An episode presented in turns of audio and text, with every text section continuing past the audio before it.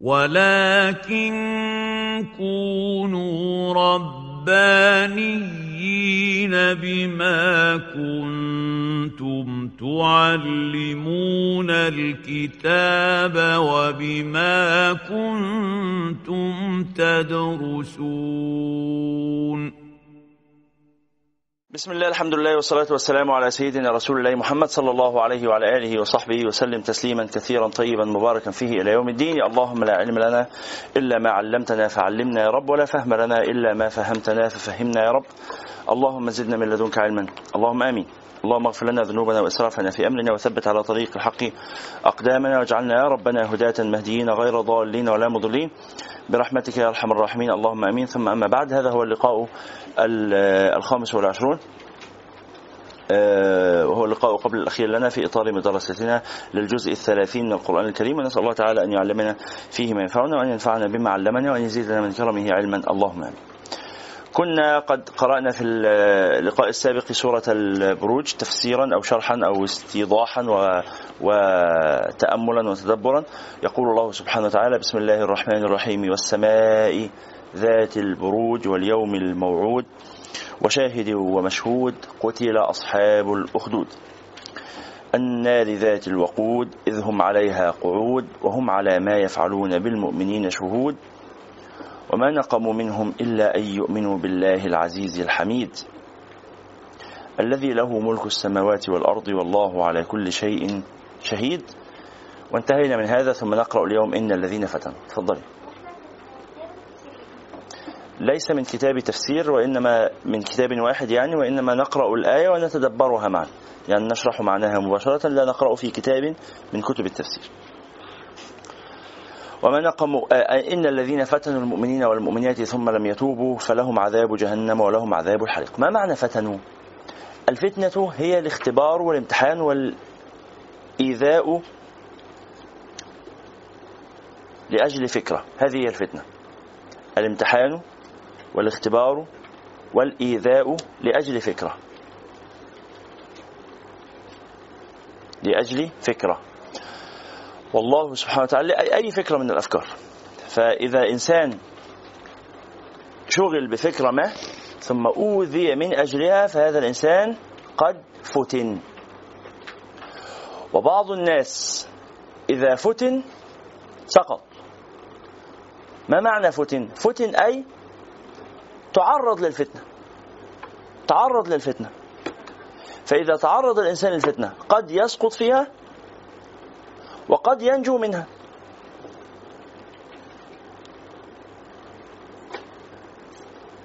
لا يجوز لك أن تفتن الناس في دينهم.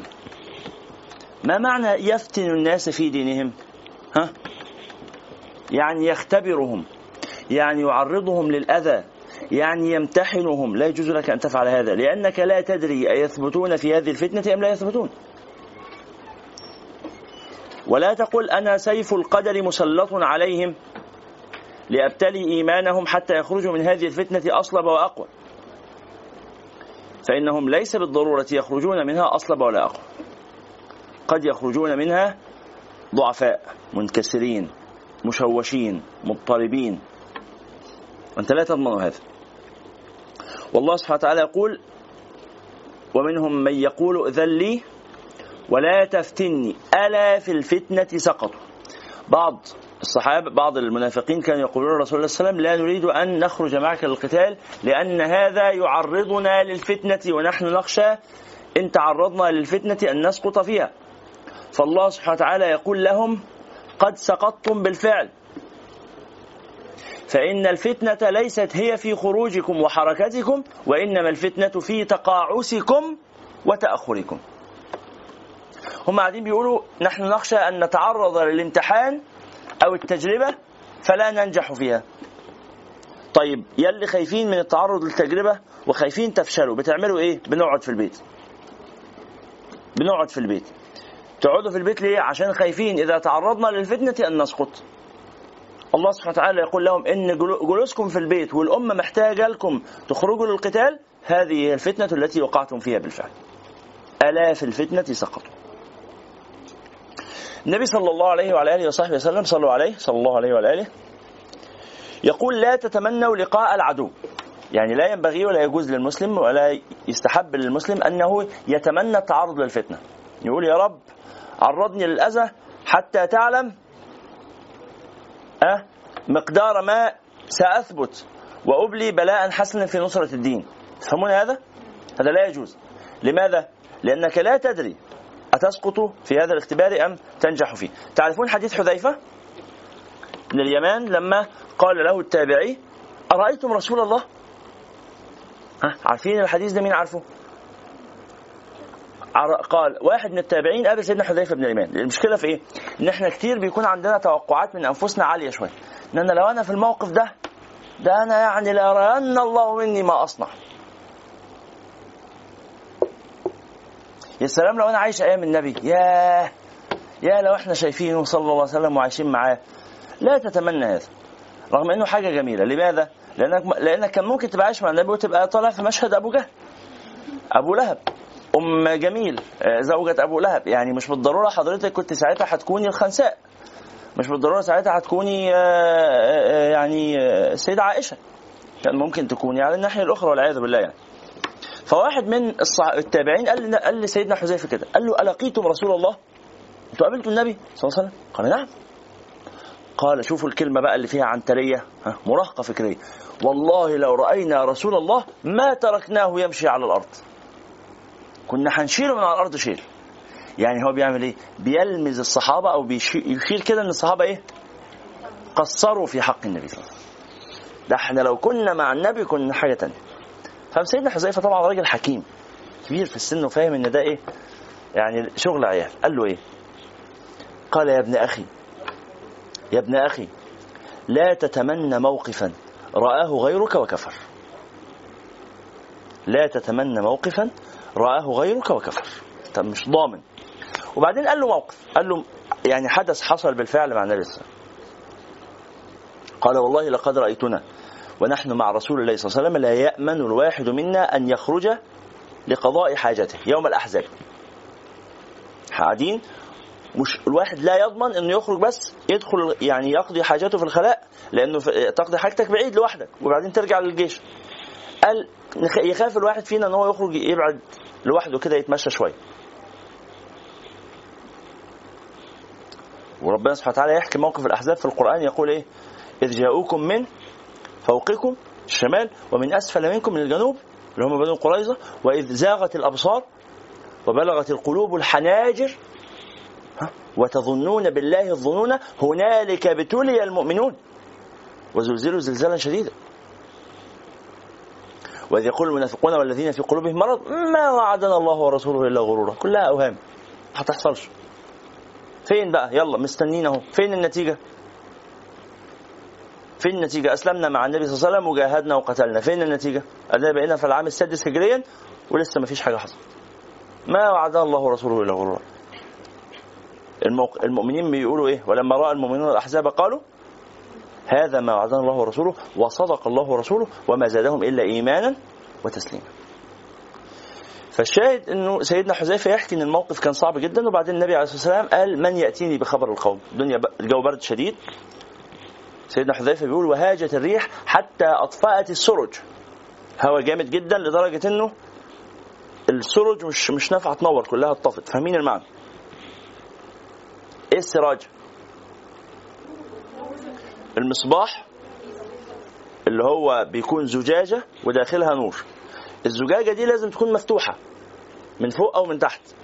ليه لازم تكون مفتوحة؟ عشان لو اتكتمت هتطفي. فلازم تكون مفتوحة والإزاز عشان الهواء ما يطفيش. اليوم ده كان الهواء شديد جدا لدرجة إن الفتحة البسيطة دي أنتوا معايا مركزين؟ دخل منها هواء أطفأ السروج خلاص. فظلام شديد والليل محاق قمر محاق ما فيش آه، نور.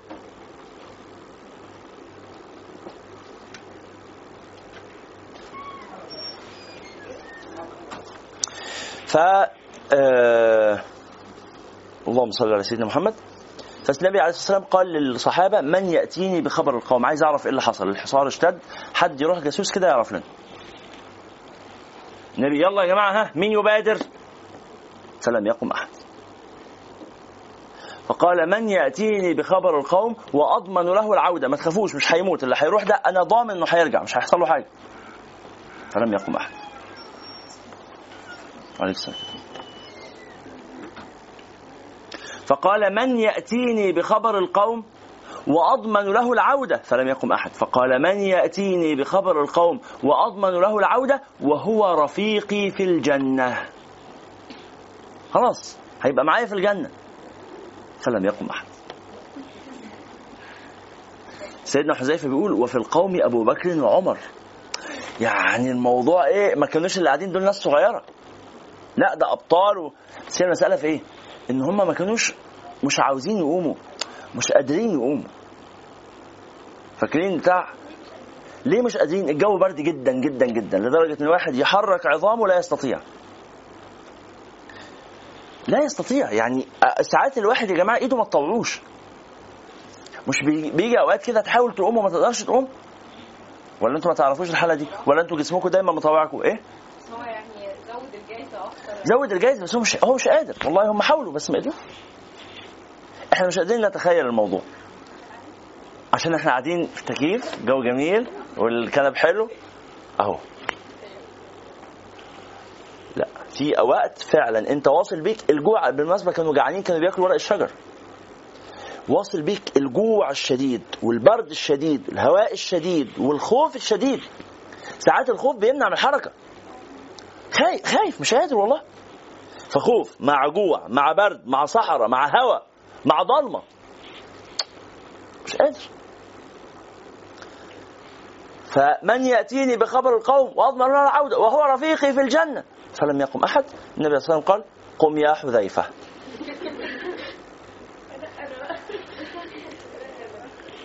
قال فلم يكن من طاعة الله وطاعة رسوله بد. خلاص. قال لما كان الخطاب العام طب هو هيقوم إن شاء الله هيلاقي حد يقوم هيلاقوا حد يقوم. ما حدش قام تعين فيا خلاص. بقى فرض عين. قم يا حذيفة. حاضر. سمع المطاع يا رسول الله. قال فقمت وسرت فكأني أسير في حمام. فكأني أسير في حمام. عارفين كان زمان الحمامات؟ كان غرفة أكبر من دي شوية وفي وسطها مية متولع عليها نار طلعها بخار فمخليها الجو كله بخار سخن جدا. عارفين زي الساونا كده؟ خلاص. أو حمام البخار يعني. فحاجة شبه كده. فبيقول فلقيت نفسي جسمي مستريح جدا. بركه أمر النبي صلى الله عليه وسلم. فنزل الخندق. أنتوا عارفين كان في خندق محفور ما بين الفريقين. بيقول فنزل الخندق وطلع وعدى من الناحية الثانية وكمل عادي وهو حاسس إنه بيتحرك. الحركة على فكرة في الصحراء في الضلمة صعبة جدا. صعبة جدا. فأنت محتاج تمشي بالراحة. محتاج يعني شبه بتحسس على الأرض يعني. المهم فلغاية ما عدى الناحية التانية وعمال طبعا سامع إيه؟ عمال يخط فوق أجسام الناس اللي نايمين جند المشركين نايمين. هو بيعدي فوقهم إيه؟ حتى لو صحي. إيه المشكلة؟ ما هو هم ما هو الجيش بيتحركوا مع بعض. هم ما يعرفوش مين. ضلمة. يا جماعة الظلام الظلام في الصحراء أنت تقريبا بتكون مش شايف حاجة. خالص يعني. تشوف طشاش كده إن في بني آدم بس ما تشوفش ملامحه. فعدى وبتاع لغاية أما وصل قال إيه فسمعت صوت أبا سفيان. كان طبعا أبو سفيان هو إيه؟ قائد الأحزاب رأس الأحزاب. الأحزاب كان عددهم قد إيه؟ 10000 مقاتل. جايين يقاتلوا النبي صلى الله عليه وسلم من القبائل المختلفة. فسيدنا حذيفة سمع صوت أبو سفيان. فقال خلاص أبو سفيان ده مركز القيادة. يبقوا اللي قاعدين حواليه دول هم مين؟ رؤوس الناس. فراح تسلل كده وقعد في وسطهم عشان يسمع إيه اللي بيحصل. فابو سفيان بدأ كلامه فقال أيها الناس ليتفقد كل منكم من بجواره فإني أخشى أن بيننا غريبا.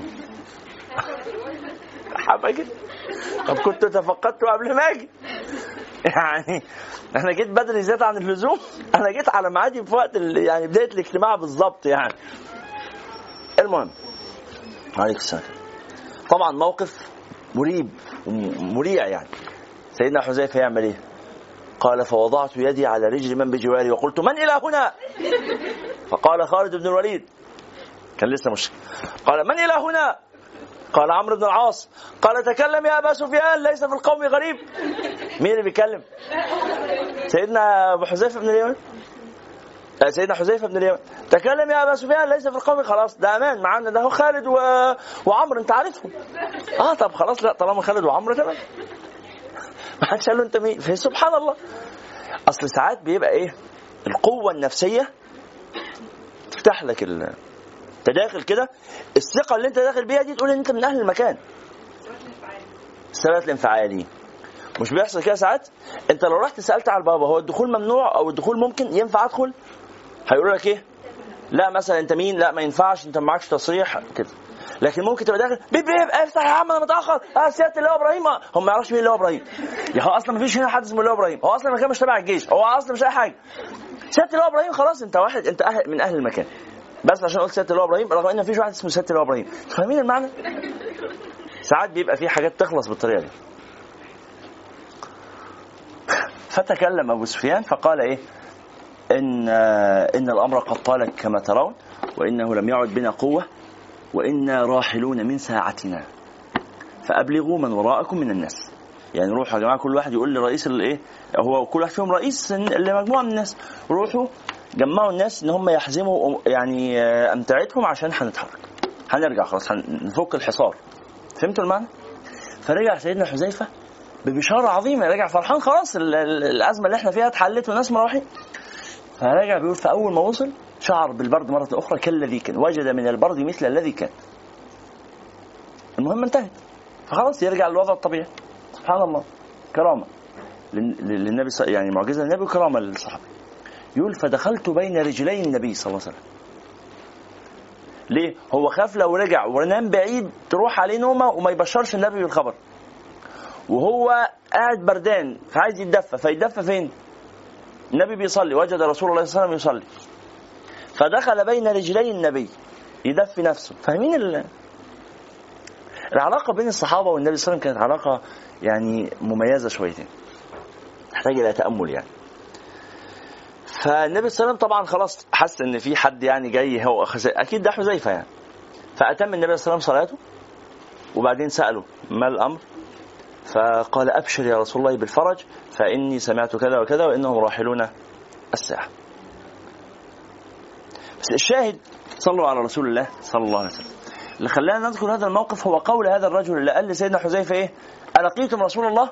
قال نعم. قال والله لو رأيناه ما تركناه يمشي على الأرض. ده اللي بيسموه إيه؟ ده اللي بيسموه غرور من لم يعاين. غرور من لم يعايش.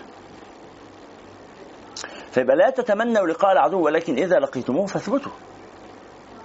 الله سبحانه وتعالى يقول والفتنة أشد من القتل ولا يزالون يقاتلونكم حتى يردوكم. يبقى ما هي الفتنة؟ الفتنة هي الاختبار من أجل الفكرة. فهيفضلوا يقاتلوكم يعني يؤذوكم حتى يردوكم عن دينكم إن استطاعوا. عن الفكرة بالضبط. عن الفكرة يبقى إن الذين فتنوا المؤمنين والمؤمنات أي اختبروا وآذوا وامتحنوا المؤمنين حتى يردوهم عن أفكارهم وعن عقائدهم ثم لم يتوبوا فلهم عذاب جهنم. ولهم عذاب الحريق. الجزاء من جنس العمل. كما حرقوهم يحرقون. إن الذين آمنوا وعملوا الصالحات لهم جنات. الناحية الأخرى بقى. هؤلاء الذين هلكوا حظ. هؤلاء الذين ماتوا. هؤلاء هؤلاء الذين قتلوا في ال في الأخدود. هؤلاء الذين أحرقوا في النار. إن الذين آمنوا وعملوا الصالحات لهم جنات. ياخذوا مية بقى. كانوا يفتقدون إليها. ها هم يجدونها. لهم جنات تجري من تحتها الأنهار. ذلك الفوز الكبير. يعني إيه ذلك الفوز الكبير؟ كلمة الكبير هنا تشير إلى ماذا؟ ها من يفطن إلى هذه الإشارة؟ ذلك إيه هو إيه اللي مشار إليه باسم الإشارة ذلك؟ ذلك اللي هو دخول الجنة. ذلك أي دخول الجنة الفوز الكبير. هو في فوز كبير وفوز مش كبير؟ ها؟ إيه بقى الفوز اللي مش كبير؟ الفوز الصغير. أي مين اللي فازوا في الدنيا؟ اللي حصل هنا في الموقف زي ما قلنا المرة اللي فاتت مين اللي فازوا؟ كفار صح؟ هم اللي في الآخر هم اللي حرقوا الناس وهم اللي عاشوا كويسين هم اللي كملوا حياتهم. وذو نواس فضل ملك وفضل الناس يعبدوه. وخلص الموضوع. حصلت المذبحة حصلت المحرقة مات اللي مات خلص الموقف كملنا الحياة. ظاهريا كده الملك انتصر وفاز. وفاز وقتل الغلام زي ما قلنا المرة اللي فاتت. لكن هو الحقيقة إنه أنهي هو الفوز؟ الفوز هو فوز أصحاب الجنة. ذلك الفوز الكبير. فهمتم؟ يبقى ذلك الفوز الكبير إشارة إلى أن الفوز الذي كان في الدنيا لم يكن فوزا كبيرا. ده فوز ضايع. ده معركة يعني كلها على بعضها ما هي إلا لحظات وتنتهي ويوم القيامة الفائز يوم القيامة هو الفائز حقا. والخاسر يوم القيامة هو الخاسر حقا. حتى لو كان اللي فاز يوم القيامة ده خسر في الدنيا مش مشكلة. إن بطش ربك لشديد. بطش أي انتقام. وقوة. الله سبحانه وتعالى بطشه أي انتقامه أو قوته شديدة. سبحانه وتعالى. إنه هو يبدئ ويعيد. ما معنى يبدئ ويعيد؟ يخلق ويبعث. الخلق الأول والبعث الآخر كله بأمر الله. وما كان بينهما أمره إلى الله كذلك. إذا كانت أول الأمر إلى الله وآخره إلى الله. نعم يا ينفع يبلغوا الإدارة بس يسجلوا تمام أهلا وسهلا.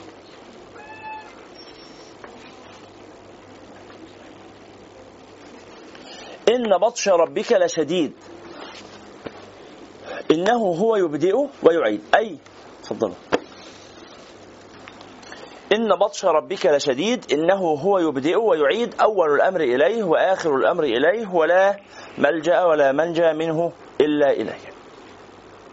يعني هذا الذي مررتم به يا أيها المعذبون في الأخدود أمر سيمر وينتهي وتجدون ما بعده. كما كنتم في خير ثم ابتليتم وعذبتم ستعودون إلى خير مرة أخرى لأن أحوال الدنيا يقلبها الله سبحانه وتعالى ولا يثبتها على حال. لأنه ليس من عادة الدنيا الثبات. إنه هو يبدئ ويعيد يقلب الأمور. وهو الغفور الودود. وانظر إلى كلمة الودود هنا. وما فيها من الرحمة بهؤلاء الذين لاقوا ما لاقوا من العذاب. وقد حرقت زوجاتهم وحرق أبناؤهم وحرق وحرقت أجسادهم. في النار ولم يجدوا من الخير في الدنيا إلا قليلا الله سبحانه وتعالى يقول لهم لا تبتئسوا. لا تبتئسوا. الله سبحانه وتعالى يلقاكم بالود والبشارة. الله سبحانه وتعالى يلقاكم بالتقدير. الله سبحانه وتعالى يلقاكم بالمغفرة. الله سبحانه وتعالى يلقاكم بالحب. وهو الغفور الودود ذو العرش المجيد للآخرين. أمره سلطانه مجده حكمه ملكه مستقر. لا يغلب ولا يبيد ولا يتحول. ذو العرش المجيد فعال لما يريد. إذا أراد فعل. لا يعجزه شيء ولا يغلبه شيء ولا يؤخره شيء فعال لما يريد. فعال صيغة مبالغة من الفعل. الله سبحانه وتعالى لا يفعل فقط بل يفعل فعلا بالغا فعلا تاما. فإن الفعل قد يكون فعلا جزئيا قد يكون فعلا محدودا. فعل الله غير محدود. الله تعالى فعال. صيغة مبالغة من الفعل. فعال لما يريد. لا تغتروا أيها المغرورون الظلمة هل أتاك حديث الجنود؟ تعرفت اللي حصل؟ هنا هنا تعريض بمن؟ بجنود من؟ لا قبل فرعون وثمود. هنا الكلام عن فرعون وثمود عشان جنود مين؟ ذو نواس بالضبط. ذو نواس يا ذو نواس المغرور بجندك. الذي يظن أنه إله بسبب من حوله من الأتباع والحاشية والجنود هل أتاك حديث الجنود من قبلك؟ زنواس بعد عيسى عليه السلام. بعد عيسى. زنواس ومن كان معه من المؤمنين كانوا نصارى. عندكم الدرس. توفيق. توفيق. بارك الله فيك. زنواس كان المؤمنون الذين معه على عقيدة عيسى عليه السلام. فرعون وثمود. ثمود طبعا قبل سيدنا موسى. لا من كانوا مع ذو نواس كانوا كفار. المؤمنين الذين حرقوا في الأخدود الذي أقامه ذو نواس كانوا على عقيدة عيسى عليه السلام. كانوا بين سيدنا موسى وسيدنا بين سيدنا عيسى وسيدنا محمد. بين موسى وعيسى بين سيدنا آه، عيسى وسيدنا محمد. كم سنة؟ 500 سنة. مش 500 500 500 سنة. ما الفرق بين 500 و 500 خمس واحد على خمسة. خمس أي خمس خمس من المئين. مئة ومئة ومئة ومئة ومئة.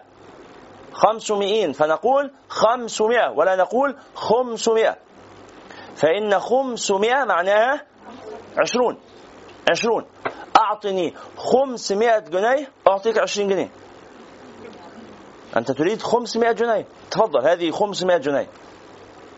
وأكتب في العقد هذه خمسمائة جنيه. ها وأنت استلمت مني 500 جنيه. فإذا جاء موعد السداد أقول لك نحن نضع التشكيل. نقرأها 500 جنيه. أعطني 500 جنيه. حرام طبعا لا يجوز. النصب هذا لغوي نصاب. فجنود فرعون وجنود ثمود قبل فرعون كانوا أقوى وأكثر بطشا.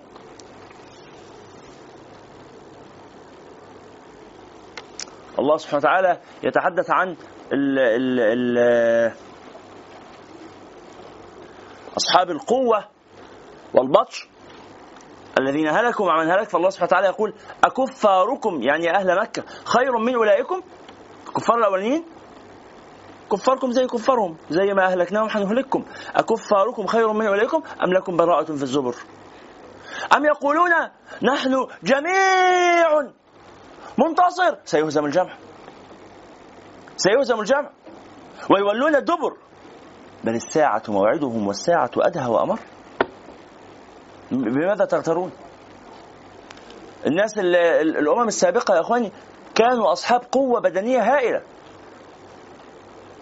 الإنسان كائن أنا كلمت كلمت حضراتكم قبل كده عن خلق سيدنا آدم عن حجم سيدنا آدم.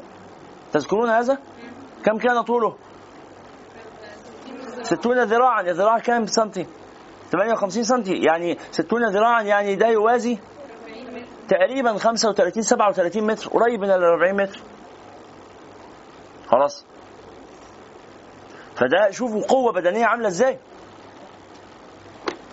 يعني إحنا بالنسبة له إيه؟ صراصير. صراصير نمل ماشي في الأرض. إيه ده؟ إيه دول؟ انت عارف بطول 13 عمارة 13 دور انت لو واقف في البلكونة رقم 13 بتبص على الناس اللي في الأرض الناس في الأرض حجمهم عامل إزاي؟ كده. انت كده. تتفعصهم فانت تحس بقى انك بطل خارق. مش خارق ولا حاجة. إيه يعني مهما كبر حجمك؟ تسوى إيه يعني في الدنيا؟ تسوى إيه؟ والله ما لنا قيمة. ما لنا قيمة خالص. لكن هو الإنسان اللي بيطغى. كلا إن الإنسان لا يطغى. أن رآه مش محتاج حاجة. أنا كويس. أنا تمام. أنا أموري مقضية. هل أتاك حديث الجنود؟ فرعون وثمود؟ بل الذين كفروا في تكذيب والله من ورائهم محيط. هم بيكذبوا؟ ماشي. خليهم يكذبوا. سنكتب. آه.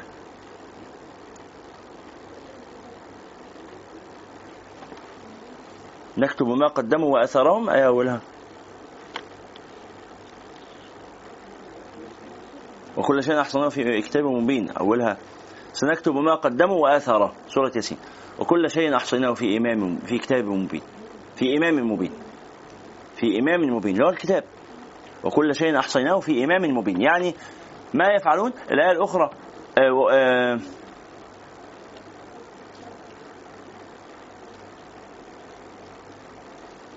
الله سبحانه وتعالى يقول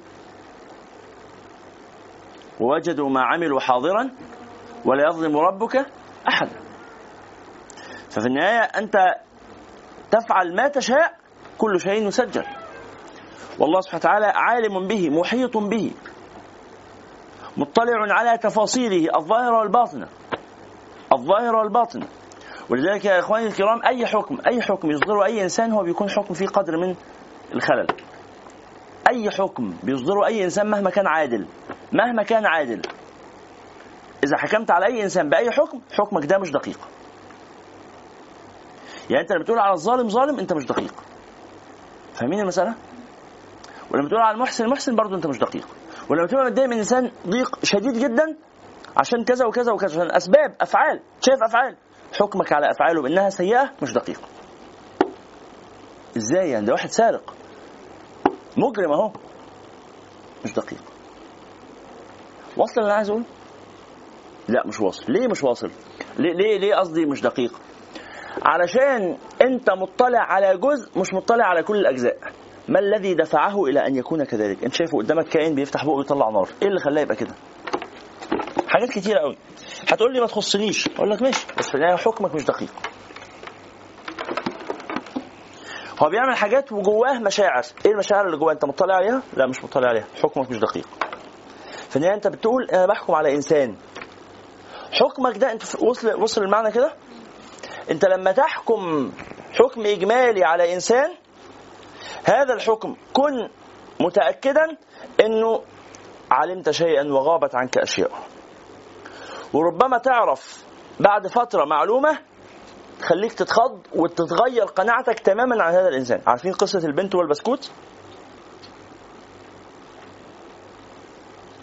بنت؟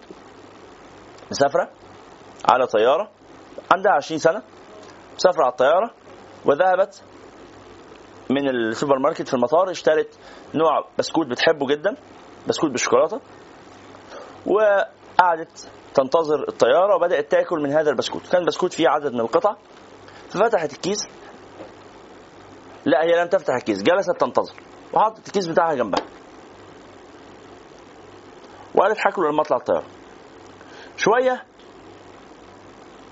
ولقت ست عجوزة جت قعدت جنبها.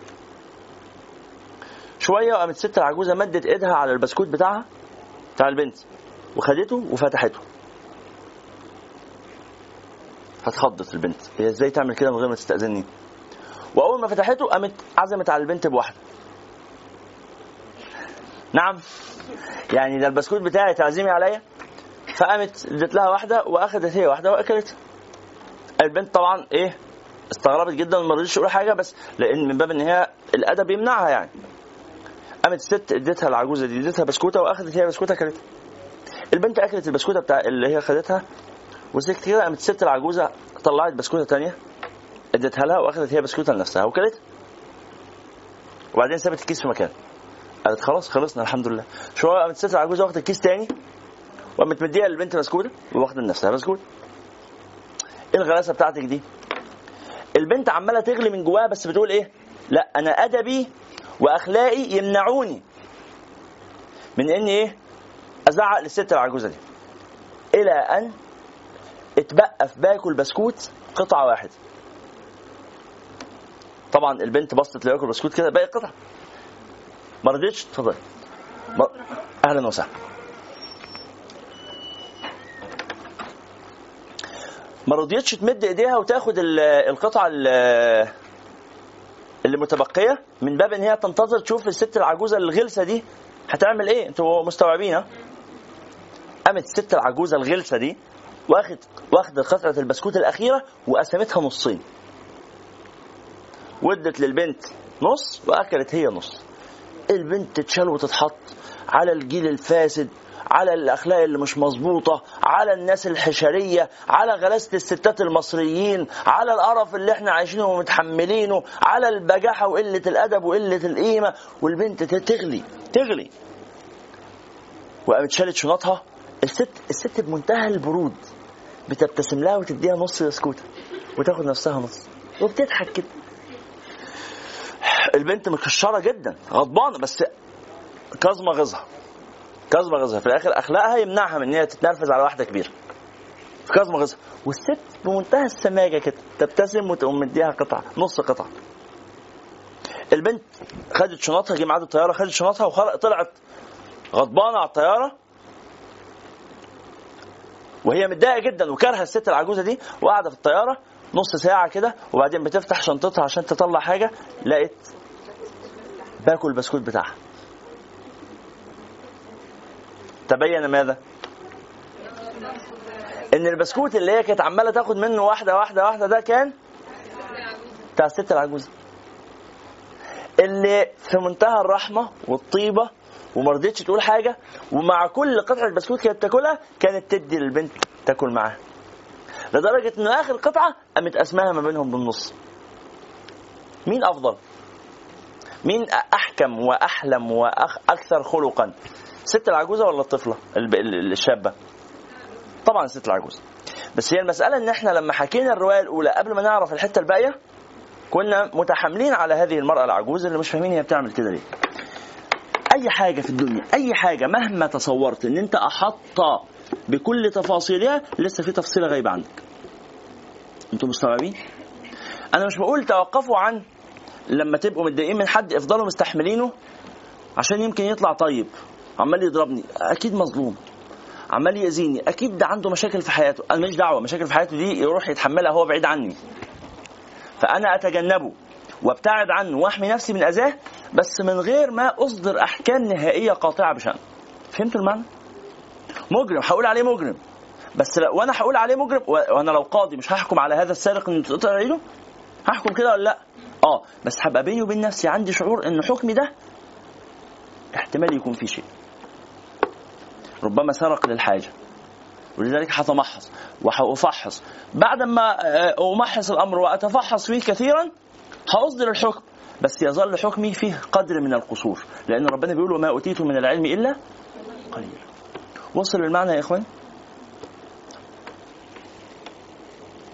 بل الذين كفروا في تكذيب والله من ورائهم محيط بل هو قرآن مجيد. قرآن محكم قرآن قاهر قرآن عظيم.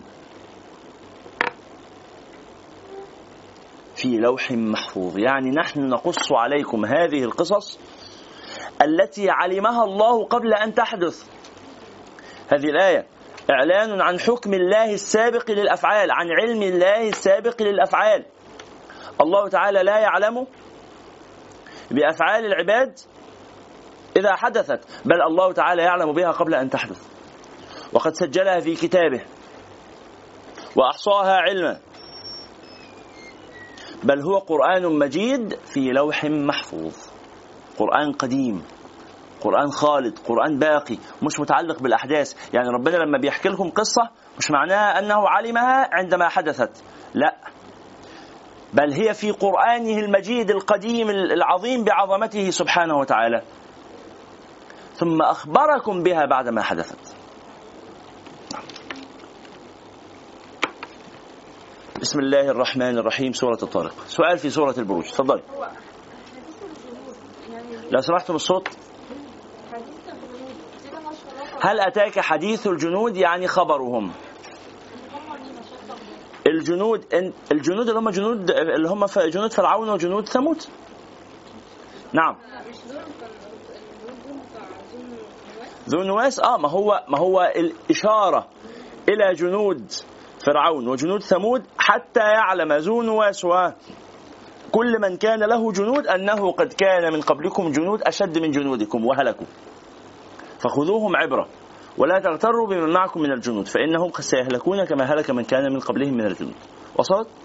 نعم هو الآية اللي هي وهو الغفور الودود ليه ما اتقالتش مثلا هو الغفور الرحيم يعني ليه آه، الودود هنا؟ لأنه الود هنا في معنى أليق بحالهم وما هم فيه من البؤس لأنهم حرموا منه حرموا من الود حرموا من آه، الحب في الدنيا. فالله سبحانه وتعالى يكافئهم بما حرموا منه يقابلهم بما حرموا منه. هم حرموا من الود فالله سبحانه وتعالى يودهم ويتودد إليهم ويوادهم ويحبهم وإلى آخره نعم هو الآية إن هي إن الذين قتلوا المؤمنين والمؤمنات ثم لم يتوبوا هم لو كانوا تابوا مش هيخشوا نعم. نعم. وفين حق الناس؟ عند الله. عند الله. هذا معنى صعب شوية أختكم هدير بتقول طيب لو أن هؤلاء الظالمين الذين ظلموا الناس لو أنهم تابوا ما كانوش هيتعذبوا؟ نعم. طيب وحق الناس اللي هم ظلموهم عند الله. يعني إيه عند الله؟ يعني الله سبحانه وتعالى يرضي المظلوم. تعال يا مظلوم ماذا تريد؟ أريد أن يعاقب هذا الإنسان. طيب أنت لماذا تريد أن يعاقب هذا الإنسان؟ لأنه ظلمني. طيب هو ظلمك وظلم نفسه وكان غلطان وعرف إنه غلطان وبيعتذر لك وبيتأسف أسف شديد بس الاسف هيرجع لي إيه؟ طب أنت اتاخد منك إيه؟ كذا خد اهو اللي رجع. طب وكرامتي؟ خد ده في مقابلها. طب و- آه، آه، إحساسي؟ خد ده قصاده. ما مش كل حاجة بالفلوس. طب أنا بحبك. الله سبحانه وتعالى يحبه. فيكافئه معنويا. طب آه، أنا بحبك. طب آه، طب النبي بيحبك كمان. ولا والعكس بقى يعني النبي بيحب. طب أنت هتبقى مع النبي. آه طب فهمت المعنى؟ لغاية لما أبقى راضي. لو ما رضيتش هعمل فيه اللي انت عايزه. لا بس ده مسلم يا رب ما يهونش عليا. أسلم خلاص. آمن. تاب. ما يهونش عليا. طيب خد إيده بقى ودخله الجنة عشان أنت اللي تدخله. فالله سبحانه وتعالى يقول له هذا. يقول خذ بيد أخيك فأدخله الجنة أو فادخل الجنة مع بعض ما خلاص ماشي رضي يخش جنة تانية غير ما هو قبل ما يدخل بيكون حصل حاجة. يكون حصل تغير فسيولوجي وسيكولوجي. ربنا بيقول ونزعنا ما في قلوبهم من غل. إخوانا على سرر متقابلين يعني الإنسان يا جماعة بطبيعته جواه غل. أي إنسان أي إنسان. فحالة دي كده جزع أسنان دي كده بتروح. بتروح. تروح ليه؟ نزعت من القلب خلاص ما بقتش موجود. أنا قلت لكم قبل كده إن في مشاعر إحنا ما بنحسهاش لأن ربنا ما خلقهاش فينا، المشاعر دي مخلوقة يا جماعة. أنتوا عارفين شعور الكراهية صح؟ وعارفين شعور الغضب صح؟ وعارفين شعور الحب؟ وعارفين شعور الرحمة؟ وعارفين شعور الفرحة؟ وعارفين شعور الحزن؟ عارفين هذه المشاعر. لكن حد فيكم عارف شعور الاستبحث؟ الاستبحث؟ شعور الاستبحث. إنك تبقى مستبحث الصبح. مستبحث يعني يعني وبعدين تشوف صاحبك المستبحث زيك فتروحوا تستبحثوا مع بعض في مكان. هل تعرفون هذا الشعور لا تعرفونه؟ صح؟ الله لم يخلقه فينا. أنا ما أعرفوش برضه هو مش عندي يعني. شعور ما. شعور ما غير مخلوق. فهمتم ما أريد قوله؟ يعني يوم القيامة يبقى في شعور ما اسمه الغل كده مبقاش موجود. الشعور ده اختفى خلاص. في حاله هو هيدخل الجنة؟ آه الله هيدخل الجنة. ليه؟ الله نزع هذا الشعور. الله كافأ المظلوم. طب بس طول ما أنا لسه بقول بس أنا لسه بفكر بالغل اللي موجود وده طبيعي إن في الدنيا. لحظة. طب بس عدل ربنا يأبى هذا. يأبى إيه؟ يأبى إن المظلوم يأبى إن ال- ال- الظالم ما ياخدش جزاؤه. لا ما هو أخذ جزاؤه. إيه جزاؤه اللي اخده؟ إنه في الدنيا إذا كان تاب فعلا فهو متألم ألما شديدا وعايش بقية حياته. ما هو المظلوم ده الظالم قصدي. لو تاب ولم يصدق في توبته ما تقبلش منه التوبة. طب ولو صدق في توبته هيعيش في الدنيا متعذب أشد من عذاب من ظلمه. إيه؟ مفيش مشكلة. بس إذا تاب وهو صادق في توبته الألم النفسي اللي هيحس به عند التوبة هيكون يكافئ هذا الظلم الذي شعر به من ظلمه. بس خدوا بالكم من حاجة يا جماعة. المشاعر ما بتتقاسش بالكيلو. لحظة يا أسامة المشاعر ما بتتقاسش بالكيلو. يعني؟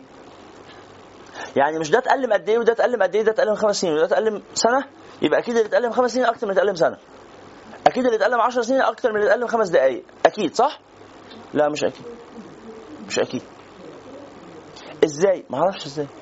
مسألة المشاعر دي مسألة خارج حساباتنا ثم شيء آخر. ثم شيء آخر. طيب لو أصر العبد لنفترض أصر المظلوم على عدم المسامحة الله سبحانه وتعالى يعاقب الظالم. الله يعاقب الظالم بذنب المظلوم. يا جماعة في الآخر هذا الإنسان المظلوم له حق والله سبحانه وتعالى يعني لن يجبره على أن يتجاوز عن حقه. المظلوم له حق فيستوفيه. وفي الآخر إن يوم الفصل كان ميقاته في الآخر يوم الفصل. فأنا مظلوم عايز حقي. يا رب أنا آسف أنا عايز حقي. هو يؤذى مثل ما اؤذيت لكن من تم إحسانه وصفى قلبه هيوصل إلى مرحلة والله الشيخ القرضاوي في مرة قال هذه الكلمة. قال أنا سامحت الضابط اللي كان بيعذبني في سجون عبد الناصر. فالمذيع قال له إزاي؟ ده راجل كان فاهمين المعنى؟ واحد اتعذب تعذيبا شديدا في السجن. قال له والله أنا مسامحه. خلاص. فالمذيع بيقول له إزاي يا شيخ؟ يعني إزاي تسامحه؟ يعني ده راجل ظالم ظلمك. فقال له يا أخي المؤمن إذا تم إيمانه حقا علم إنه لا شيء قط قط من أفعال الدنيا مهما كان سيء كل ذنوب الدنيا لا تساوي لحظة في نار جهنم. لا تساوي لحظة في نار جهنم. فأنا أشفق أن يدخل النار.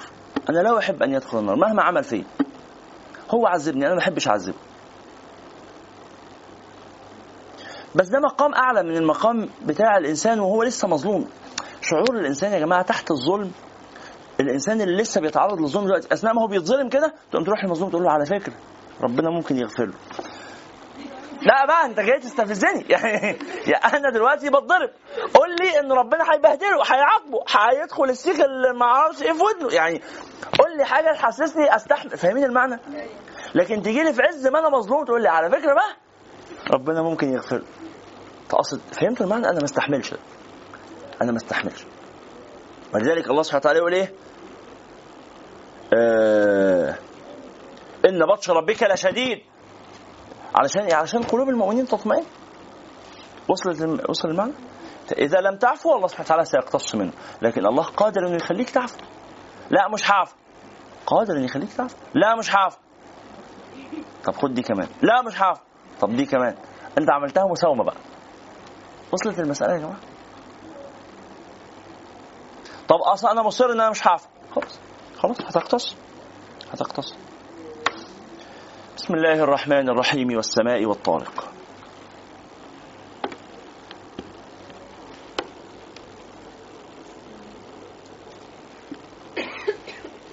الله سبحانه وتعالى يقسم بالسماء. لماذا؟ ليلفت أنظار الناس إليها. وهذا شأن الله في أي مقسم به. الله يريد أن يلفت النظر إلى المقسم به.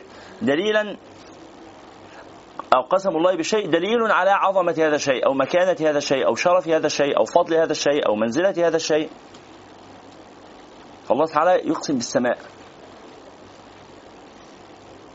يقول أنا كان عندي سؤال بخصوص الحته دي آه، دلوقتي آه، لما إحنا بيحصل آه، زي كده في مخدرات يقول لك آه، اللهم انك عفو تحب العفو فاعف عني نعم بمعنى ان زي ما يكون ربنا بيدي للعبد آه، فرصه ان هو يحاول يعفو يعني يعمل عفو عن خير نعم تمام هل هو مثلا يقول لك إيه آه، حاولوا في النص الاخير من شهر شعبان ان أنتوا تتصافحوا وتتغافروا كده ليوم عرفه نعم. هل معنى كده إن ربنا بيدينا فرص إن إحنا نحاول نعفو عن الظالم ده قبل ما يجي؟ خلينا فاكرين نعم صدقتي الله سبحانه وتعالى يريد ألا يعاقب أحدا. الله سبحانه وتعالى يريد أن يرحم الناس جميعا وأن يغفر للناس جميعا ولكن في النهاية بعض الناس هو اختار أن يعاقب. والله سبحانه وتعالى لا يظلم الناس شيئا. هو ده هو ده جزاؤه. فربنا سبحانه وتعالى بيقول إنه في أشياء يمكن تجاوزها. تجاوزوا بمقدار ما تستطيعون فإن هذا لمصلحتكم أنتم. التجاوز على فكرة والتسامح وال, وال... وال... كده ده جزء منه أو جزء كبير منه لصالح المظلوم نفسه إن هو يرتاح إن هو يهدى. بس في أوقات يا أستاذة لا يمكن ال- التجاوز ولا الصفح ولا الغفران إلا بإن أنا أشوفه متعذب. ربنا قال كده قال قاتلوهم يعذبهم الله بأيديكم ويخزهم وينصركم عليهم ويشفي صدور قوم ويذهب غيظ قلوبهم ساعتها بقى ويتوب الله على من يشاء. ففي أوقات بيبقى لأ مش هقدر إحنا في آه في ليلة النصف من شعبان وربنا بيغفر لكل الناس إلا المتشاحنين بس على فكرة المتشاحنين دول العلماء هم بيشرحوا الحديث قالوا المتشاحنين دول اللي كان تشاحنهم في غير الدين. في غير الدين لكن المتشاحنين في الدين يعني إيه المتشاحنين في الدين؟ ظالم ومظلوم. فهمتوا المعنى؟ ظالم ومظلوم. ده تشاحن في الدين يعني ده تشاحن لمعنى شرعي. إلا تشاحنهم في الدين لا الله سبحانه وتعالى يغفر للمظلوم ويزيد من إثم الظالم. ما يتقاليش إن أنا لازم بقى ليلة نصف من شعبان سامحت كل الناس. سامحت جورج بوش. سام- سامحت أريل شارون. سامحت الاتحاد السوفيتي اللي بيقتل إخواننا في الشيشان وكوسوفا؟ سامحت كل الناس سامحت سامحت مين؟ تستهبل بقى. ده هنا فهمتي وصلت المسألة؟ دي مشاحنة في الدين. نعم. نعم. القرآن ده مكتوب مثلا 12 فيلم نعم. نعم. كده ربنا يعني ربنا عارف يعني هو خلقه كده ولا؟ هو ده السؤال اللي دايما يثور في الأذهان في مسألة أقدار الله سبحانه وتعالى القضاء والقدر. هو إحنا بنعمل اللي بنعمله لأن ربنا سبحانه وتعالى أجبرنا عليه لا هو ما اجبرناش إحنا مختارين. طب إزاي مختارين وهو عارف من قبل ما نعمله إن إحنا هنعمله؟ إزاي علم الله قديم؟ علم الله قديم لأنه ربنا سبحانه وتعالى لما خلق الزمن خلق كله في وقت واحد. الكون كله من يوم القيامة لغايه من يوم الخلق لغاية يوم من سيدنا آدم لغاية يوم القيامة اتخلق كله في لحظة واحدة. يعني ربنا لما بينظر للزمن بينظر له من خارج الزمن فشايفه كله. فهو عارف مآلات الأمور. فعلمه هذا ليس معناه تحريكه لها أو إجباره على ح- آه، آه، لها أن تحدث. ولكن الله ولكنه أمر كلي. يعني إيه أمر كلي؟ يعني أمر خارق لأذهاننا. قدراتنا الذهنية ما تستوعبوش. في مثال كده. يقول واحد من أساتذتنا يقول أرأيت لو أنك واقف على سطح البيت وتنظر من خلال منظار. عارفين المنظار ده؟ أو ماسك خرطوم. هكذا. أنا الآن لا أرى إلا هنا فقط. هذا ما حدث معي الآن فعلا أنه أنا الآن أرى حضرتك فقط. إذا أردت أن أنظر إلى هذا الأخ مثلا إلى هذه الأخت مثلا وهكذا. أنا أنظر إلى هكذا. فقالوا لو واحد ينظر في خرطوم ولا في منظار ولا شيء يرى في الطريق سيارة بيضاء. في ثلاث سيارات واقفين جنب بعض ورا بعض. هو سيارة السيارة البيضاء.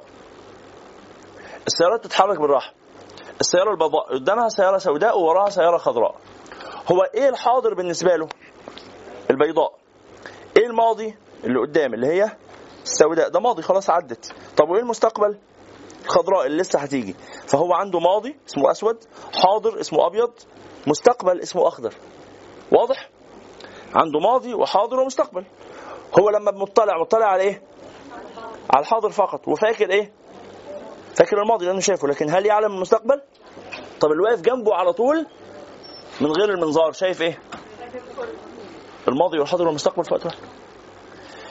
اللي واقف من فوق شايف العربيات ماشية كده فهو عارف إنه هتيجي دلوقتي عربية خضراء. هو بيجبرها إن هي تيجي؟ ما بيجبرهاش هو عارف. طيب المثال ده مثال مع الفارق فإن علم الله سبحانه وتعالى ليس كذلك. علم الله أوسع من ذلك. لكن هو مثال لتقريب الصورة أنه الله سبحانه وتعالى يرى ما كان وما سيكون وما هو كائن. وما لم يكن لو كان كيف كان يكون. التالتة دي مش مستحيل حد يعرف. كان الزمن حصل قبل ما يحصل. بالظبط كأن الزمن حصل قبل ما يحصل. ولله المثل الأعلى يعني كأن واحد شاف الفيلم قبل كده. فهو عارف إيه إيه مجريات الأمور هتوصل لإيه. مش هو ما بيتدخلش في صناعة الفيلم. سبحانه وتعالى عز وجل. طب بس في فرق لأن إحنا بنقول إنه علم الله سبحانه وتعالى وقدرة الله في فرق إيه؟ ان ربنا هو اللي صنع الفيلم. بس ربنا سبحانه وتعالى صنع الفيلم صناعة فيها قدر من ترك حرية الاختيار لأبطال الفيلم. ولله المثل الأعلى. ان ربنا جاب أبطال الفيلم وقال لهم يلا عايزين تعملوا إيه؟ فاختاروا. فعلم باختيارهم ازلا. فهيأ لهم من الأفعال خلق لهم الأفعال. في الآخر الأفعال التي نفعلها مخلوقة لله. خلاص هو خالق لعبده وما عمل. موفق لمن أراد أن يصل كما يقول صاحب الجوهرة. فالله سبحانه وتعالى صنع الفيلم ازلا لكنه يعلم إنه هذا الشخص اختار بالفعل هذا الاختيار. اختار أنت أنا مش فاكر اختياري. لا ما أنت بتختار اهو أنت تختار بتختار القتل أهو. أنت بتختار الظلم مش فاكر اختيارك. أديك بتحمل. فالله سبحانه وتعالى علم باختياره ازلا. فهيأ له وقدر له وصنع له مشهده في الفيلم كده وعلم فهمت المسألة؟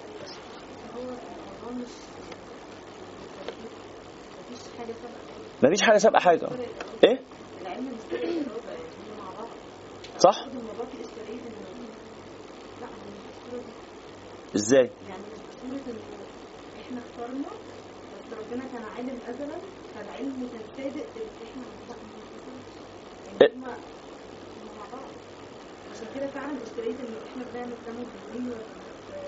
مختارين قطعا. لا خالص بمنتهى السهولة. أنا حرت في هذه المسألة أربع سنوات. أربع سنوات حتى جننت يعني. وفي الآخر رحت للشيخ من المشايخ أنا سألت فيها مشايخ كتير. فقال لي طول ما أنت بتفكر بالطريقة دي مش توصل لحاجة. لأنك عايز تأطرها في إطار تفكيرك البشري. سألك سؤال ارفع إيدك اليمين لفوق. تعملها كده. قال لي أنت بتعرف ترفعه قلت له آه. قال لي نزلها تاني. قلت له نزلها. قال لي بتعرف ترفعه وتنزلها؟ قلت له آه. قال لي مين اختار إنك ترفعها دلوقتي؟ قلت له أنا. قال لي قال لي قلت له بس لو ربنا عايزني ما أرفعهاش مش هرفعها. قال لي أيوه ما هو في حاجة اسمها إرادة بشرية في حاجة اسمها إرادة ش... آه، ربانية. إذا تلاقى حصل الفعل. إذا تعارض تحصل الإرادة الربانية. يعني الله سبحانه وتعالى أراد أذن لك. أنت أردت الله سبحانه وتعالى خلق لك الفعل. أنا أردت أنا دلوقتي أنا اللي قررت أعمل كده. فربنا لما علم إرادته هو ده نظرية الكسب عند الإمام أبو الحسن الأشعري. هي دي فكرة الكسب. إنه ليه ربنا بيحاسبني؟ لأني أردت في الآخر الفعل هو اللي عمله. هو اللي أجرى ال- ال- الحركة دي هو اللي أجراها في يدي. لكن أنا كنت عايز أعمل ده. كان عندي هذه الرغبة. طب لحظة واحدة. رغبتي قديمة ولا حادثة؟ رغبتي حادثة صح ولا إيه؟ طيب الفعل اللي أنا بعمله ده حديث ولا قديم؟ حادث ولا قديم هو كمان؟ حادث الفعل حادث. تالي للرغبة ولا سابق للرغبة؟ تالي للرغبة. علم الله بالرغبة والفعل قديم ولا حادث؟ قديم. يبقى الله قدما علم الرغبة فأتبعها بالفعل تقديرا. ثم لما حصلت الرغبة الحادثة أتبعها بالفعل الحادث الموافق لعلمه القديم بالرغبة والفعل.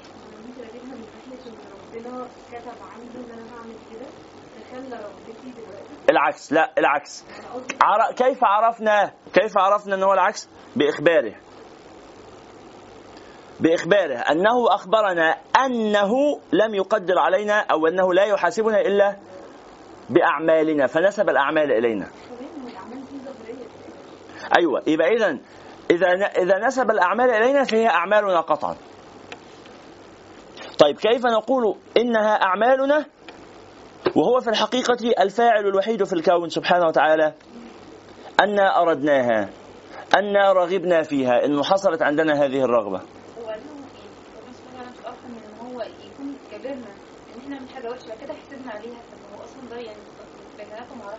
الله سبحانه وتعالى إذا أراد فعل مش هيتناسب لأن هو ممكن الله إذا أراد فعل. الله إذا أراد فعل. لكن هو أخبرنا لا يا أستاذة ده ممنوع. ممنوع بس منع شرعي مش منع عقلي. ممنوع شرعا. الله أخبرنا باللي تقوله أستاذ سمر ده. أخبرنا أن لا رحمته اقتضت هذا. فقال لا اللي أنتوا هتعملوه هو اللي هحاسبكم بيه فقط. لكن علمه علمه أزلي سابق. سابق علمه سابق علم بماذا؟ بالرغبة والفعل معا. الفعل الذي سيكون نتيجة للرغبة فإذا حدثت الرغبة في الدنيا أحدث لنا من الفعل ما يقابلها أو يوازيها. تفضل.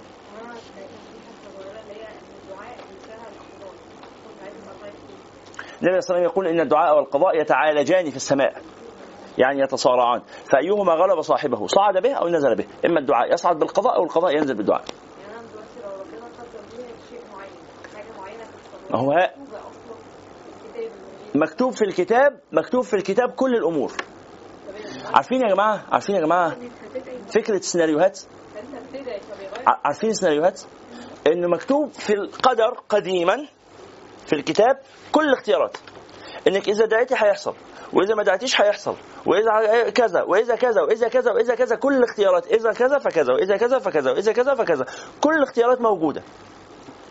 والله علم ازلا إنك هتختار الاخت- هتختار الاختيار ده فقدر لك امرا وقدر أنك ستدعين قدر يعني علم علم أنه سيصيبك كذا وعلم أنك ستدعين آه، آه، آه، ستدعينه وعلم أن هذا الدعاء سيخفف القضاء أو يزيله أو ايا مكان فتكون المحصلة النهائية كذا وكذا ده سيصيبك بكذا وكذا إلى آخره. فهذا معنى قول النبي صلى الله عليه وسلم، يعني النبي صلى الله عليه وسلم يا جماعة لما كان يأمرنا ويكلفنا بالدعاء كان ده من باب تحصيل الحاصل تضييع وقت. لا من باب أن الله تعالى قدر أن إذا رغبنا إذا رغبنا في الدعاء غير القضاء لنا. النبي صلى الله عليه وسلم يقول صلة الرحم تطيل العمر. صلة الرحم تطيل العمر. الأفكار اللي أنتم بتسألوها دي أفكار آه، دخلت أذهاننا أو دخلت أذهان الناس بسبب الفلسفة اليونانية بسبب المنطق بسبب التفكير البسيط ما بيقولش كده. تفكير العرب ما يتطرقش إليه خالص هذه المعاني. ليه؟ بمنتهى البساطة النبي عليه الصلاة والسلام بيقول إنه صلة الرحم تطيل العمر.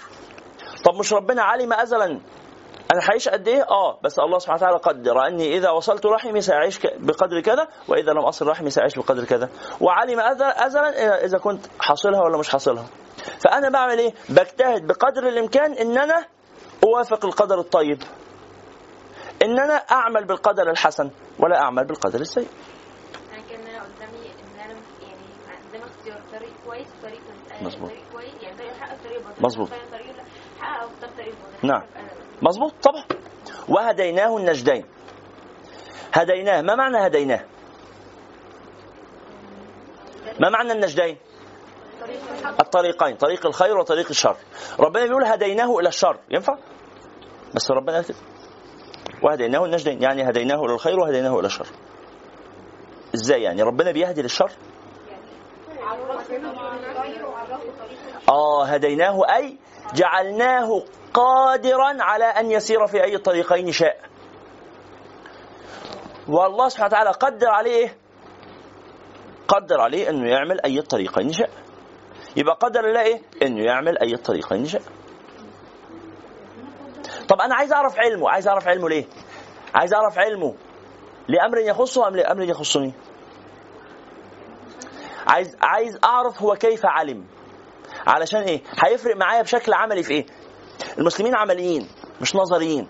إن أنا أقعد أبحث هذا البحث النظري إذا كان ما يبنيش عليه فائده عملية يبقى عبث. إيه الفايدة العملية بالنسبة لي؟ لا ما فيش أي فايدة عملية. علماء علم الكلام مطولين قوي النفس في المسألة دي. لحظة واحدة بس. لحظة واحدة. مطولين قوي فيها النفس. طب بشكل عملي إيه اللي ينبني عليها؟ ولا حاجة. ولا حاجة. ولذلك دراسة العقيدة بالطريقة دي أو بال... بال...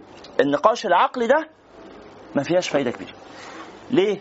لأن ربنا سبحانه وتعالى علمنا إن إحنا ما نفكرش كده. علمنا إن إحنا نبقى عمليين. خليك بني آدم عملي. يعني إيه عملي؟ ارفع إيدك لفوق ترفع تقدر ترفعها. خلاص أنت مسؤول عن أفعالك. طب آه، إرادتي؟ طب إرادته؟ طب علمي؟ طب علمه؟ طب. كل هذا اكتبوا عندكم هذه القاعدة. اكتبوا هذه القاعدة سمحت. والبحث البحث البحث فيما لا ينبني عليه عمل البحث فيما لا ينبني عليه عمل من التكلف المذموم من التكلف المذموم الذي نهينا عنه شرعا. البحث فيما لا ينبني عليه عمل من التكلف المذموم الذي نهينا عنه شرعا.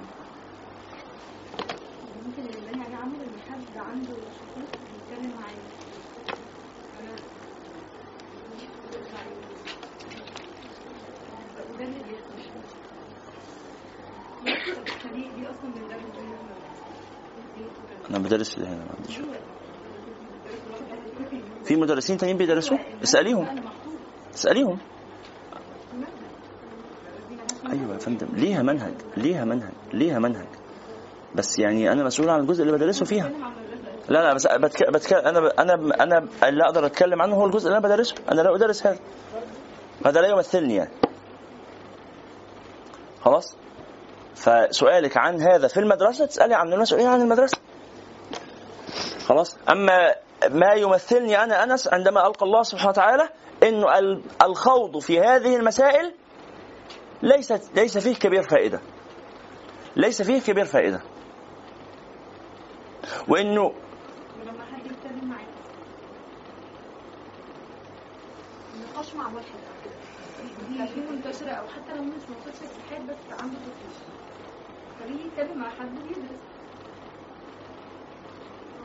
من وجهة نظري هذا نقاش لا فائدة فيه. من وجهة نظري. لا هو بيبقى شايف إن ربنا مثلا مش فاهم. كويس. هو يحتاج إلى 5% عقل 95% عاطفة. 95% عاطفة. أو يعني لو أ- أ- أكثر دقة. 5% عقل 45% عاطفة 50% عمل. هو محتاج يحس ويتحرك. اتفضل يا إيمان. محتاج يحس ويتحرك مش محتاج نقاش. يعني لازم أقعد أناقشه. بس مناقشة تخلص في قعدتين ثلاثة وبعدين خلاص. يعني آه، انت انت بت- بتعرضيني لمساله بالنسبة لي حساسة شويتين. صلي على النبي صلي على النبي صلى على النبي صلى الله عليه وعلى آله. علم الكلام على مدار التاريخ. ما إحنا عندنا رحلة في التاريخ. إن شاء الله لعلنا نعقد محاضرة للمسألة دي. وحاليا ما فيش. خلاص دورات العقيدة اللي بتدرس دي خلاص تنتهي. ويعني لن نعود إلى مثلها. إن شاء الله. لو لو هذا لو باسم المدرسة يعني فأنا أخبرك هذا باسم المدرسة. انه في الأروقة متأخرة وليها سمت مختلف. ليه؟ إيه؟ مين حد بيقول حاجة؟ شوف يا فندم صلي على رسول الله صلى الله عليه وآله. الشبهات يا جماعة التي تثور في أذهان بعض الناس أو نحو هذا تحتاج إلى نقاش يسير ومحاولة للتفهيم والنقاش واجب. بس النقاش واجب عند المريض مش عند الصحيح. يعني؟ علم الكلام هذا أو العقيدة بالطريقة العقلية دي ده دواء. الدواء لازم يكون جزء من برنامج غذائي. أنتوا مستوعبين المسألة؟ أنا مش عايز بس شو- اشوشكم بمساله لو كنتم مش معتنين بيها. فأنا يعني هقولها باختصار وممكن نكملها مع بعض في وقت تاني لأنه ليكي عناية ممكن ما تكونش متوفرة عند الجميع. اهتمام بالمسألة مختلف. بس بنقول اجمالا كده إنه علم الكلام أو العقيدة بطريقة البحث العقلي فقط دي بمنزلة الدواء. دواء تاخد دواء. والدواء ده جزء من برنامج علاجي. إيه البرنامج العلاجي؟ بيتضمن إيه؟ بيتضمن رياضة بيتضمن أكل غذاء بيتضمن راحة بيتضمن كذا وكذا وكذا. المشكلة فين؟ المشكلة إن إحنا في كتير من الأحيان بنتعامل مع الغذاء باعتبار مع بنتعامل مع الدواء باعتباره غذاء. فنبدأ نسفه بالمعلقة. الله ده حلو ونسفه بالمعلقة. طب فين الغذاء؟ الغذاء هو إيه؟ هو قراءة القرآن بنفس تدبري. الغذاء هو إيه؟ هو الصلاة. الغذاء هو إيه؟ هو التواجد في البيئة الصالحة. الغذاء هو إيه؟ هو سماع كلام الإيمان. الغذاء هو ده الغذاء. لا بس أنا مش هعرف أسمع الحاجات دي كلها غير لو اخذت الدواء. النبي عليه الصلاة والسلام مش مش يا جماعة خير الهدى رسول الله؟ ولا إحنا ممكن نهدي الناس بمنهج غير منهج رسول الله؟ أعظم منهج في الهداية منهج رسول الله صلى الله عليه وسلم. النبي لما كان بيجي له مشرك كان بيعمل فيه إيه؟ بيناقشه؟ لا. قبل النقاش كان بيحبسه ويربطه في المسجد ثلاث أيام. مش كده؟ مش ده اللي كان بيحصل؟ مش كان لما يمسك أسير يربطه في المسجد ثلاث أيام؟ ليه بيربطه في المسجد ثلاث أيام ليه؟ يسمع يعيش ياكل بالعافية ياكل. يعني أنا لو هيجي لي واحد عايز يناقش هقول له أنت عايز تهتدي ولا أنت بتلعب بالكلام؟ عايز تهتدي؟ هقوم رابطه. أربطه بالحب بس هربطه. أنا أنا دكتور نفسي يا أستاذة مروة. اسمعي لو ك... لو سمعتي الكلام. أنا دكتور نفسي. أنا مش بناقشك دلوقتي أنا بشرح لك. فتسيبيني لما أخلص كلام وبعدين يعني لو عايزة تسألي تقول أنا هنا دكتور نفسي. يعني إيه دكتور نفسي؟ يعني لما بيجي لي واحد يكشف فشخص حالته. فلاقي حالته دي خطيرة جدا بكتب إيه مش بي... مش الدكتور بيصدر قرار إن ده يتحجز؟ ده يتحجز. أقول له آه أنت ما تخرجش من هنا.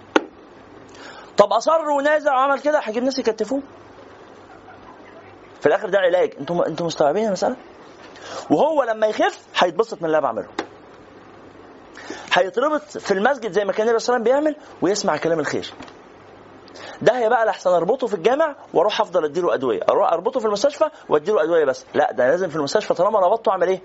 هديله شوية أدوية بسيطة وهديله غذاء أكل وأكل صحي وكلام كده وهديله برنامج رياضي عشان عضلاته اللي ضمرت دي تبدأ تصحى تاني واعمل له برنامج. البرنامج ده بقى هو ده العلم الرباني اللي ربنا سبحانه وتعالى نسأل الله أن يعلمنا إياه واللي إحنا مفتقدينه في الأمة.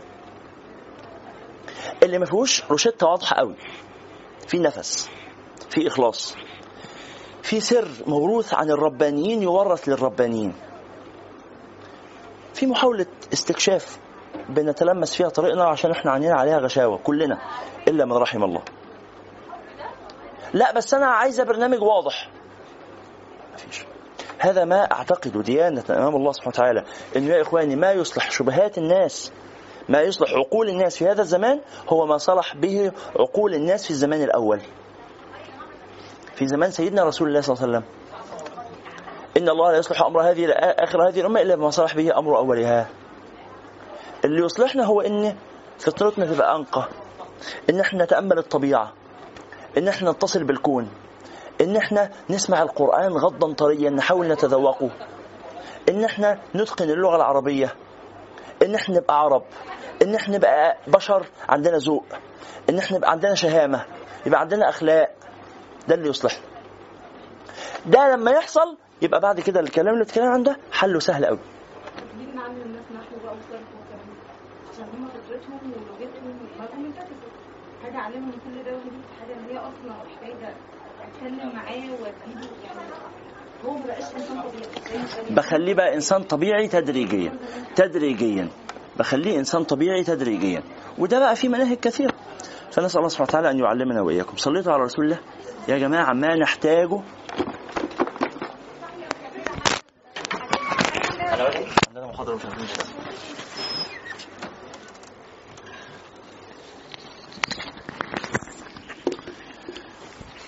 ما نحتاجه بصدق يعني. هو الإخلاص. إخلاص سر. وربنا سبحانه وتعالى قال للنبي كده. إنك لا تهدي من أحبب مهما كان. في حد يا جماعة يكون أكثر إخلاصا من النبي؟ أبدا. ومع ذلك النبي صلى الله عليه وسلم مع عظيم إخلاصه في ناس ما اهتدتش. في ناس ما اهتدتش. النقاش الع- العقلي يا أستاذة بالطريقة دي لوحده كده عبر التاريخ ما إحنا عندنا تجربة إنسانية. عندها تجربة إسلامية عبر التاريخ عبر 1100 سنة 1200 سنة من ساعة ما العلم ده بدأ يستعمل في الأمة. خلاص؟ مين كم واحد أسلم بعلم الكلام؟ مفيش. مفيش. يعني مفيش آه يعني واحد ولا اتنين ما يتعدوش. وده كلام مين؟ ده مش كلام اللي بينقدوه ده ده كلام اللي آه، أعلم العلماء فيه. الامام الغزالي قال كده قال وجدته وافيا بمقصوده غير واف بمقصوده. العلم ده حلو قوي متستف حلو ما, ما بيفيدنيش في حاجة. ولا لحد كان بيحذر الناس من قراءته. كتب كتاب كده اسمه إلجام العوام عن علم الكلام. كتب كتاب كده قال الاقتصاد في الاعتقاد قال حاجات بسيطة كفاية. حاجات بسيطة كفاية. ايا ما كان. ايا ما كان. في الآخر هي مسألة يعني آه، اعتبريها خلافية. اتفضلي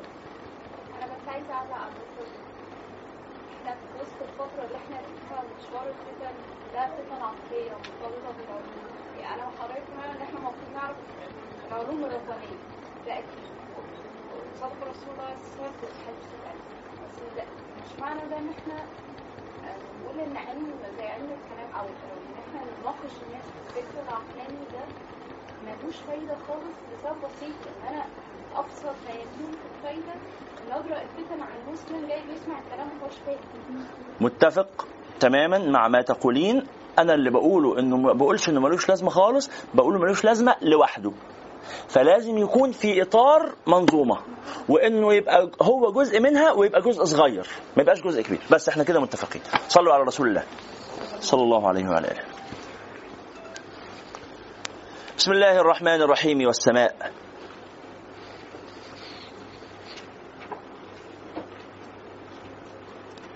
بسم الله الرحمن الرحيم والطارق. قسم؟ يليه قسم. وما أدراك ما الطارق؟ سؤال ليس بغرض الاستفهام بل بغرض التنبيه. وما أدراك ما الطارق؟ ليس بهدف بغرض الاستفهام. تعرف يعني إيه الطارق وما أدراك ما الطارق؟ النجم الثاقب. نجم في السماء يضيء ثم يختفي. كانت تعرفه العرب وكانوا يتعجبون منه.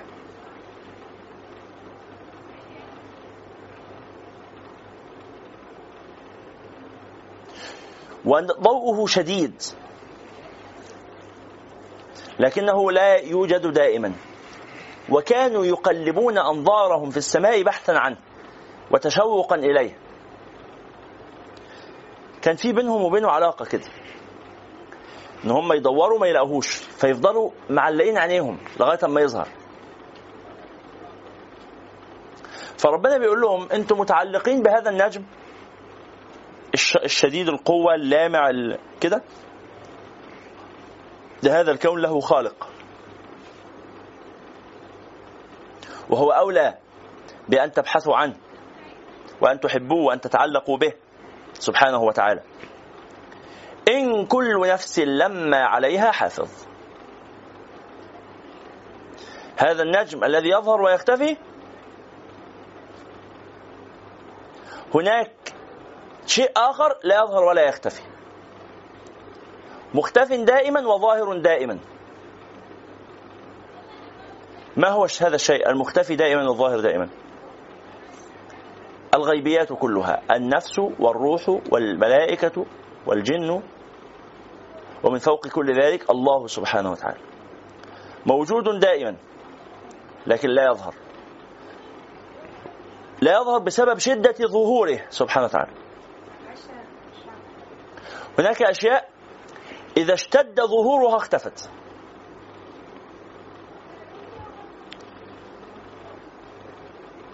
أرأيت إلى ما يسمى في العلم الحديث بالموجات فوق الصوتية؟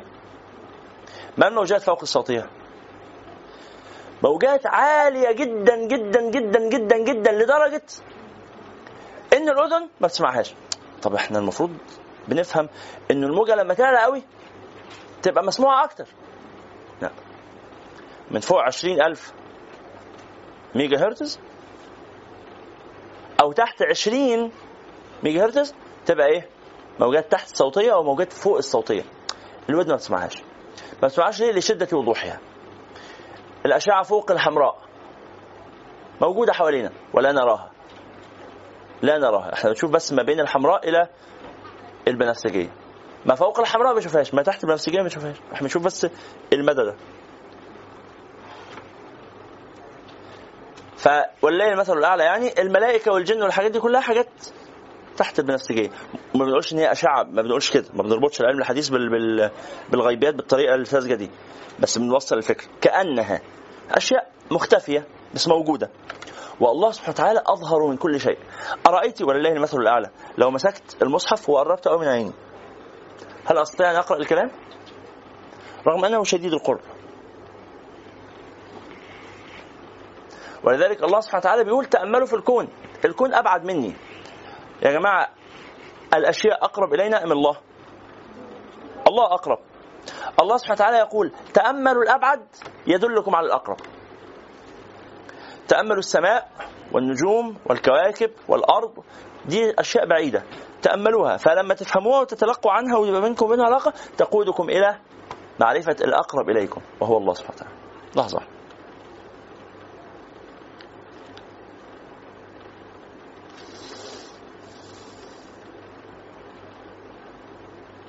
فالله سبحانه وتعالى اشتد ظهوره حتى خفي. سبحانه وتعالى. خفي أن وجل عن أن تحيط به العقول أو أن تراه العيون. سبحانه وتعالى. إن كل نفس لما عليها حافظ. فلينظر الإنسان مما خلق. يلا تأمل الكون تأمل ما حولك. تأمل نفسك. تأمل ذاتك. تأمل جسمك. الذي تتحرك به. مما خلق. خلق من ماء دافق. ما معنى دافق؟ دافق أي؟ منفجر. متدفق يعني؟ يتدفق تفجرا أو دافق معناها ساخن. فهو خلق من ماء ساخن. أو من ماء دافق متدفق متفجر يتفجر من الرجل ومن المرأة يطلع شوية مية كده. تتخلق أنت منهم؟ إيه اللي يخلي المية اللي ملهاش قيمة دي نقطتين كده حاجة ما لا يعني ملهاش قيمة خالص يعني ماء مهين حتى ربنا سماه كده. ماء مهين تافه قوي. إيه اللي يجعل هذا الماء التافه المهين الوحش ده؟ حتى يخرج من موضع البول يعني. حاجة تافهة جدا. فجأة تبقى إنسان. يعني. شيء غريب. شيء غريب ولازم تنتبه ليه. يقولون أيها الإنسان يكفيك لتعرف حقيقة نفسك أنك قد مررت من موضع البول مرتين. مرة من ظهر أبيك إلى فرج إلى بطن أمك ومرة من بطن أمك إلى الدنيا. مرور من موضع البول. وأنت ماء من ظهر أبيك ثم من بطن أمك يعني ما الموضوع بسيط قوي تافه جدا في بدايته. ولذلك الراجل الكافر في سورة الإيه؟ الكهف. صاحب الجنتين المجرم هذا يلاقي صاحبه بيقول له إيه؟ صاحبه بيقول له أكفرت؟ بل الذي خلقك من تراب. انت شايف نفسك يعني ما شاء الله عليك حاجة عظيمة قوي ومنتهى الشياكة ومنتهى وفرحان بنفسك وبتحط لي عطر عامل إزاي ولابس لي هدوم عاملة إزاي وفخور قوي بنفسك؟ نسيت نفسك. اخر شوية ماء منتن يعني. أنت ريحته وحشة. أكفرت بالذي خلقك من تراب ثم من نطفة ثم سواك رجلا. يعني في الآخر إيه اللي يعمل التراب والمية دول؟ إيه اللي يعملهم بني آدم؟ كده شكله كويس. أنت اللي عملت كده؟ انت اللي جبت المية دي وعملت منها نفسك؟ كفرت بالذي خلقك من تراب ثم من نطفة ثم سواك رجلا لكنه هو الله ربي ولا أشرك بربي أحد. خلق من ماء دافق. يخرج من بين الصلب والترائب. الصلب يعني الظهر.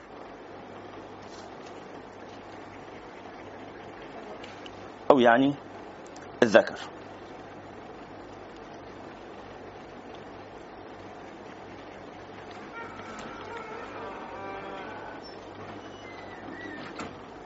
بنختم ستة ونص. مش ده ميعادنا؟ تعرفيها كام؟ ونص؟ ستة؟ يبقى نختم ستة إن شاء الله. تمام. تمام. الله أكبر. يخرج من بين الصلب والترائب أعضاء الجسم المختلفة أعضاء جسم الإنسان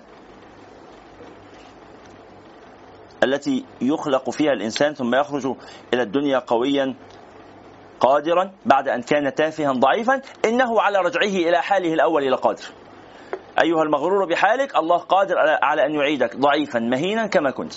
إنه على رجعه لقادر. المعنى الآخر أنه على رجعه لقادر أي بعد أن يتحول إلى تراب مرة أخرى قادر ربه أن يخلقه إنسانا مرة ثانية كما أنه كان ترابا فخلق إنسانا في المرة الأولى. فإنه على رجعه لقادر معنيين إنه على رجعه من حالة الكمال إلى حالة النقص. قادر سبحانه وتعالى. وإنه على رجعه من حالة النقص التي سيكون فيها والجميع يعلم أنه سيكون فيها قادر على أن يعيده إلى إلى حالة الكمال يعني فيها إشارة إلى أهل الكمال تواضعوا. فإنكم ستصيرون إلى النقص عن قريب. أهل الكمال يعني الكمال الجسدي. مبسوطين بأن هم أجسادهم قوية وأجسامهم يعني هو بني آدم الحمد لله مانيش تراب ومانيش مية ومانيش ريحتي وحشة بني آدم. تذكر إنك عن قريب تتحول إلى ما كنت عليه تراب. وأنت عارف إنك هتبقى تراب وافتكرت كده خلاص؟ الله سبحانه وتعالى قادر أن يعيدك. قل كونوا حجاره أو حديدا أو خلقا سورة الإسراء أو خلقا مما يكبر في صدوركم فسيقولون من يعيدنا؟ قل الذي فطركم أول مرة. وإنه على رجعه لقادر آه آه إيه. والله سبحانه وتعالى خلق السماوات والأرض ولم يعي بخلقهن. وهو على خلقكم وهو على جمعكم إذا يشاء قدير. مش كده ولا إيه؟ إيه الآية اللي قايلينها حالا قبلها؟ أو حديدا أو خلقا مما يكبر في صدوركم. فسيقولون من يعيدنا؟ كل الذي خلقكم أول مرة. فسينغضون إليك رؤوسهم. الدماغ الفاضية بقى الحشرية دي كده. ها؟ الحنشصة على رأي شيخنا. تلامة.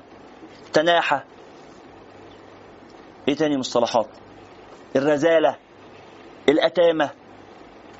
الغلاسة ها. فسينغضون إليك رؤوسهم. ويقولون متى هو؟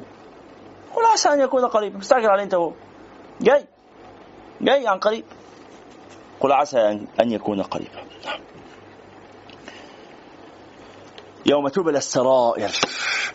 يوم تبلى السرائر يعني يوم يظهر ما في القلب. ما من إنسان إلا ويندم يوم القيامة. يوم القيامة يوم ندم الناس جميعا المسلمون والكفار. فأما المحسنون فيقولون ليتنا ازددنا إحسانا فيندمون. وأما الكفار فيقولون ليتنا ارتدعنا عن كفرنا فيندمون. فما من إنسان إن- إلا ويندم. هذا قول سيدنا عبد الله بن عباس رضي الله تعالى عنه وارضاه في تفسير هذه الآية.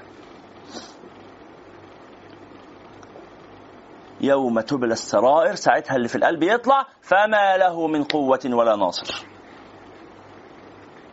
لا أحد ينصره لا أحد يعني يدافع عنه. خلاص ما اللي جوه طلع. الناس كانوا هينصروك عشان كانوا مفكرين إن أنت من جوه كويس. الناس كانوا هينصروك عشان مستنيين نفع يحصل لهم من وراك. عرفوا اللي جواك وعرفوا إن مفيش نفع هيحصل لهم وعرفوا إنك تافه. وعرفوا إنك مالكش قيمة. وعرفوا إنك آه، عن شوية هتترمي في النار. نسأل الله السلامة. ما من إنسان إلا ويندم يوم القيامة. فالمؤمن فالمحسنون يندمون يقولون ليتنا ازددنا إحسانا. والمسيئون يقولون ليتنا ارتدعنا